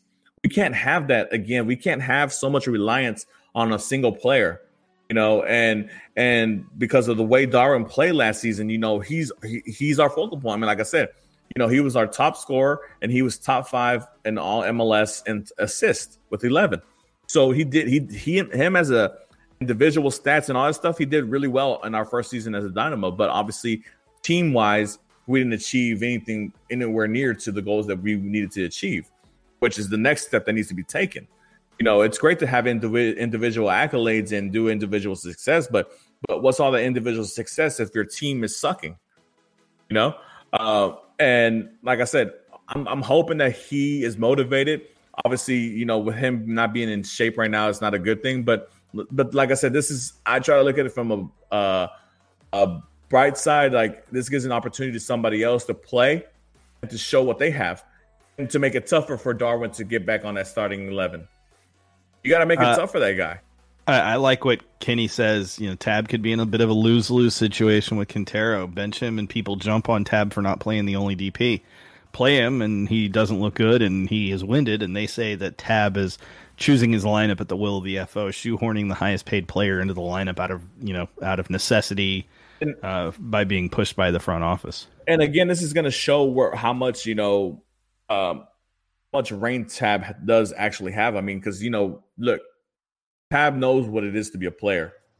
Tab, Tab has been a player where he's been motivated, a, young up and coming player. He's been an old player where he's like, you know what, this is I'm on my last leg. I can't really do this anymore.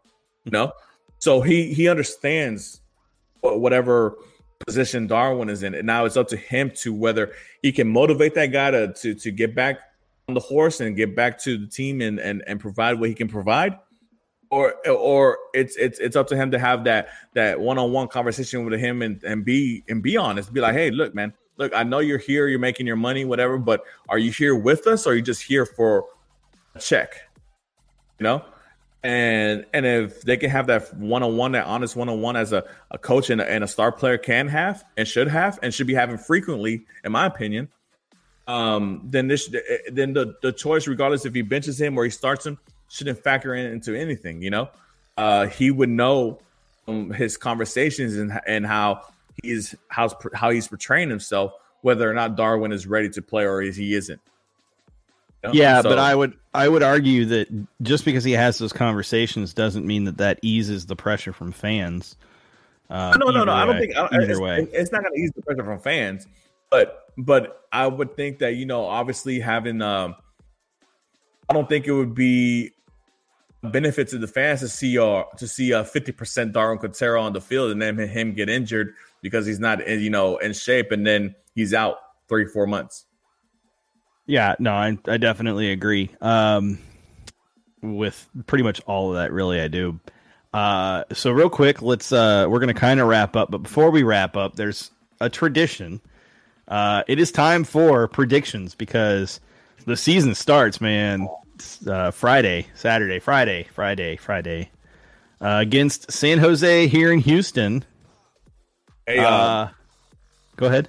before we start, um, before we start with the prediction for this for this opening Uh-huh. match, uh, next week we need to have the first. I think the first ten games lined up like we did last season, and you know go by them, you know win loss Ooh. or whatever.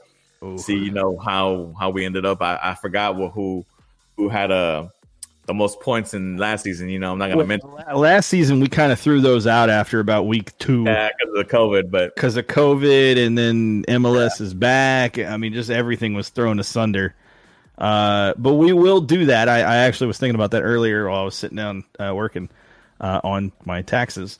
Uh, that we need to have a another spreadsheet uh, set up for everybody to put their predictions in. So, uh, so parts unknown says just a reminder: if anyone can't make it to BBVA, y'all can watch it on either ESPN Plus or local channel Quest 55. I will be watching on Quest 55 I will be in Look- section 116. if you are not going to the match but you want to uh, chat with some people uh, i know a few people that aren't going that are going to be uh, hopping into the surges uh, discord uh, into their voice chat uh, if you are not a member of the surge and you want to sign up so you can be part of that basic uh, home and away game uh, home and away match chat voice chat uh, hit up wearethesurge.com uh, and sign up to uh, become a Surge member. Uh, it's not that expensive, twenty five bucks I think for the base one. Uh, actually, probably cheaper than that. I don't know. I need to haven't looked in a while. Uh, if Sergio was here, he could tell us. Hey, thanks Sergio for bailing early, jerk. It's Uh, it's twenty five, yeah. Uh, but uh, sign up for a Surge membership. Hop into that chat on uh, Friday night. I will be there with you guys. Uh, and if you're not there Friday night, I'm gonna hope that you're at the stadium, uh, cheering on. I'll be watching on TV uh, on Quest fifty five. Yeah, Uh, and, and, and, just just add a little something to that. Um, those non-Surge members or whatever, you know, will be at pitch 25 prior to the game. So come have a beer with us.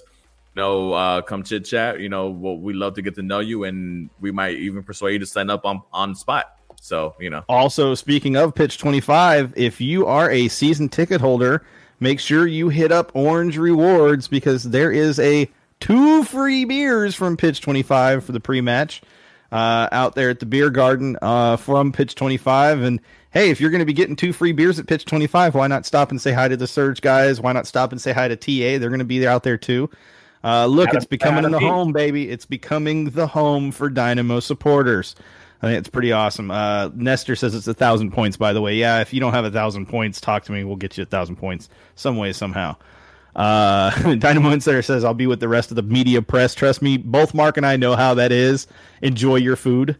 Uh, Parts Unknown says I'm thinking of watching most games this season on Quest because sometimes ESPN Plus will have the other team's broadcasters for their feed instead of Glenn and Eddie calling the game. Uh, that is true. Uh, all national games will have Glenn and Eddie on the radio uh, this year, which will be nice. ESPN 97.5, by the way. Yes, sir. Uh, so you can tune in there. And hey, it never hurts to tune into the Spanish language broadcast as well. Uh, I have done that a couple of times because I get sick of those other teams announcers and broadcasters when I don't watch on Quest or can't get the uh, can't get the feed to come in well enough on the digital antenna for some reason. And plus Uh, the so- of the Spanish broadcaster. Uh, yeah, although he doesn't always get the names of the Dynamo players right, which makes me laugh because I'm like, dude, you've got the media guide in front of you. I know for a fact. Uh, but they're all great guys, all great people, uh, and uh, you know, enjoy it either way. But like I said, I'll be in voice chat Saturday, uh, Friday night. Uh, if I'm there Saturday, it's a whole bad issue going on. Uh, but I'll be there Friday night with you guys. Anybody who wants to join in there. Uh, and maybe we can have a you know an appearance by a, a, a Sergio or a Jeff uh, or a Mark via telefono. Sideline reporter Jeff. Yeah, sideline reporter El Jefe, El Jefe. Profe El Jefe. Uh, but uh, guys, prediction time. I gave Mark a little bit of time to think through it. Uh, Nestor, you're part of this, by the way. I expect you to drop a prediction. Uh, I saw a 2-0 earlier from uh, I think that was Dynamo. No, that was Jake. 2-0 Dynamo. Uh, I'm going to toss it to you first, Mark. What is your prediction for the Dynamo match? You know what? I think that the Dynamo are going to come in with uh with a lot of a lot of enthusiasm, a lot of spirit, because obviously what they showed out against FC Dallas was complete crap. Let's be honest. So I think to get that little bad taste off the mouth, even though we know it's preseason, whatever. But I think the Dynamo want to go with a with a complete focus on making sure that they show the whole the sold out BBVA Stadium. They came out here and they got they were treated to a really well soccer match. Um, I'm gonna go three one Dynamo. Uh, I think the Dynamo are gonna score. You know, pretty quickly. I think they're gonna score within the first 15 minutes, and I think they'll have two before halftime, and they'll have one and uh, their third goal at the end of the game. Uh, but yeah, I'm gonna go three one uh, Dynamo. Um, do I name the scores or or we're doing or we're just doing well, straight just just base predictions at first. Okay, Man, T Sig out here with the four two Dynamo. Uh, look, this is a different defensive team. Uh, I think Parts Unknown has it right here with Dynamo 1-0, over the Quakes. However, I do not think the Dynamo only score one goal. I think this is a route 3-0 Dynamo. Ooh, clean sheet, clean sheet, clean sheet. Look, and, it, and and Tim Parker is the savior yet again with another goal line clearance. I think I just feel it in my bones. The guy is incredible. The goal line clearance he had. I mean, come on, how does he clear that?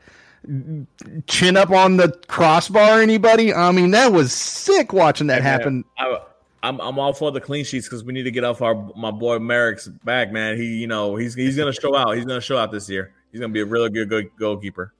Uh, so uh, uh, Kenny says apparently San Jose didn't play any MLS competition in preseason, so that may be something to consider. I said 3-0, man. I'm going with it. Uh, so uh, with that, that's my prediction. I saw Nestor dropped his 2 1. I saw 3 1. I saw 2 1. I saw 4 2. I saw 1 0. Uh, I mean, all across the board. Uh, but I will have everyone know not a single draw or a single loss.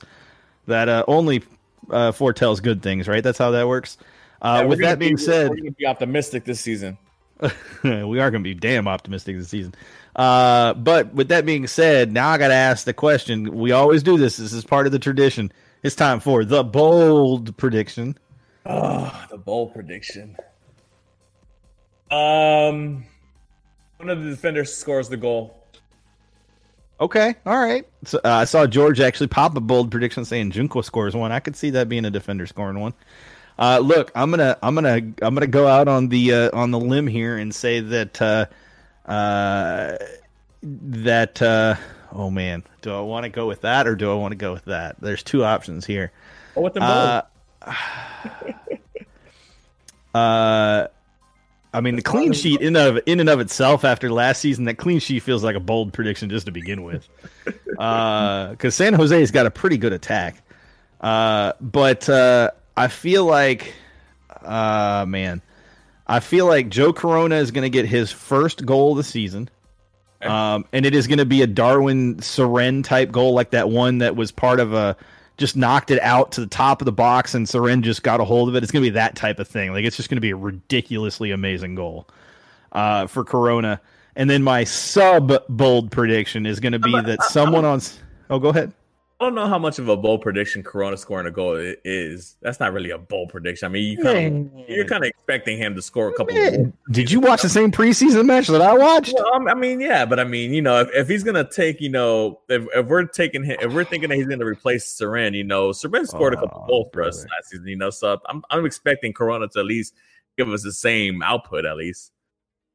All right, all right, all right. I mean, okay, fine, fine, fine. All He's right, a midfielder, right, man. Right. Midfielders need to score goals. Oh, dude, you're killing me, Smalls. You're killing me. All right, so bold predictions, man. You are killing me. uh, see, look, George is saying that's bold. Thank you, George. See, oh, George bold, got the respect going on. That's bold. Bold would be telling when me. When was the last time Corona scored a goal? For God's sakes, I mean, it's been me, a while. Tell me, but Matías Vera is going to do a brace or something like that. That's bold. Sure, but that's not going to happen. I mean, you know, I, I got to be bold with some realism to it. That's fact for the boldness. Because because if Matías Vera does do a brace, I'd be super happy. I'd be super. I don't feel like that. It, I don't feel like a defender scoring a goal is all that bold either. Really, uh, you know, who scored I mean, last? Boniek or Corona? Boniek scored last, if I remember correctly, but that might be wrong. Let's let's let's be honest. We haven't been as set as far as set pieces. We suck. Well, you know, last season you know, and that's where usually the the defenders go in and score their headers or whatever. Uh, we haven't been good on the corner kicks, so I mean, uh, another set pieces. So I mean, I think it is a pretty bold prediction because I mean, you know, I'm how many? I think Maynor Figueroa might have had one goal. That's about it. Out of all the he did, but it wasn't scored. a set piece. It wasn't a set piece. Yeah, exactly. So I mean, you know, I, uh, I, I, all right, I, I got a bold prediction. I don't know how true this is going to be, but I'm going to go with it anyways. Uh, we're going to see, oh man, we're going to see Tab thrown out before the end of this match. Oh wow. Oh, that, that, see if that happens, that means the Dynamo are losing by no, no, no, no, no, no. No, and, and he's pissed off. no, he's pissed off because again, remember I said Dynamo three 0 on San Jose. Yeah. Uh, Dynamo go up 3 0 within the first half. San Jose starts getting chippy and starts making bad tackles. They go in. One of our players doesn't get injured, but it's a terrible tackle, and yeah. Tab just loses his shit over it. So Tab gets thrown out. That's the bold prediction. There it is. There it is. There you go. Contending for supporter shield is very bold. I mean, that's you're not wrong. You were definitely not wrong. You know, Speaking I, of supporter shield, before we close up the the show tonight, uh, and Nestor, I'm still waiting for your bold prediction. Speaking of supporter shield, real quick. Uh, the supporters groups uh, across the across MLS, uh, the Texas supporters groups across MLS, USL, and NWSL have come together and they've created the Copa Tejas, Copas Tejas, uh, now for everybody. It's like the shared Copa Tejas or Copas Tejas. Uh, and what it is is basically the team that has the best points per mat or points per game at the end of the year after all of those league seasons have completed walks away with Copa Tejas. Uh, and and it's a supporters awarded uh, trophy specifically, which I think is incredible. But the fact that they're including NWSL this year is a huge deal. Uh, so definitely know that no matter what, there's still something to vie for. There's still stake in something.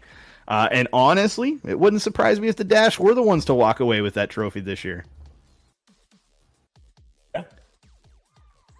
Uh, with that said, I don't know if we have anything else, guys. We've exhausted our discussion points tonight. Uh, thank you as always for tuning in. I know, Mark, I'm sure you appreciate everybody tuning in. Yeah, for sure, guys. I appreciate everybody tuning in. You know, obviously, like I said, if you're here, we're here. You know, we keep it going. Um, just, I know everybody's excited. I'm excited, man. I can't wait to get out there Friday and see a sea of orange and all that good stuff. You know, I still remember last season's home opener. You know, obviously it won't be to that magnitude, but it's still exciting for a new season open open up and know, but new season comes new hope, and it's hope that this season is a lot more positive than last. So. Also, I want to I want to close with a quick statement about something that's been burning in my heart. Fuck Austin. Okay, we can go ahead and close the show now.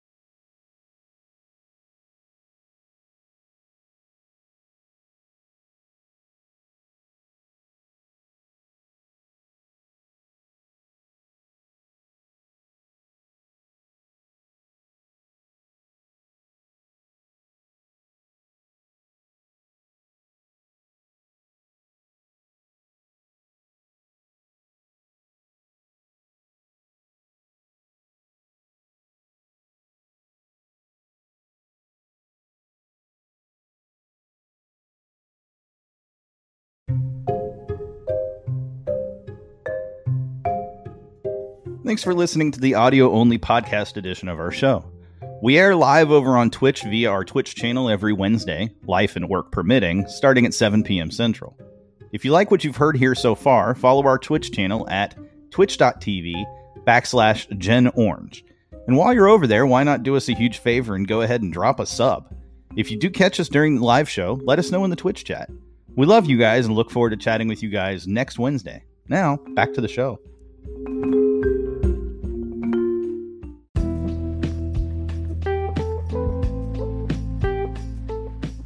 Well, guys, that is it for this week's audio only podcast episode, which has been uploaded to anchor.fm. Special thanks to our producer and streamer boy, Nestor Luna, for helping take care of the technical details each week for our show.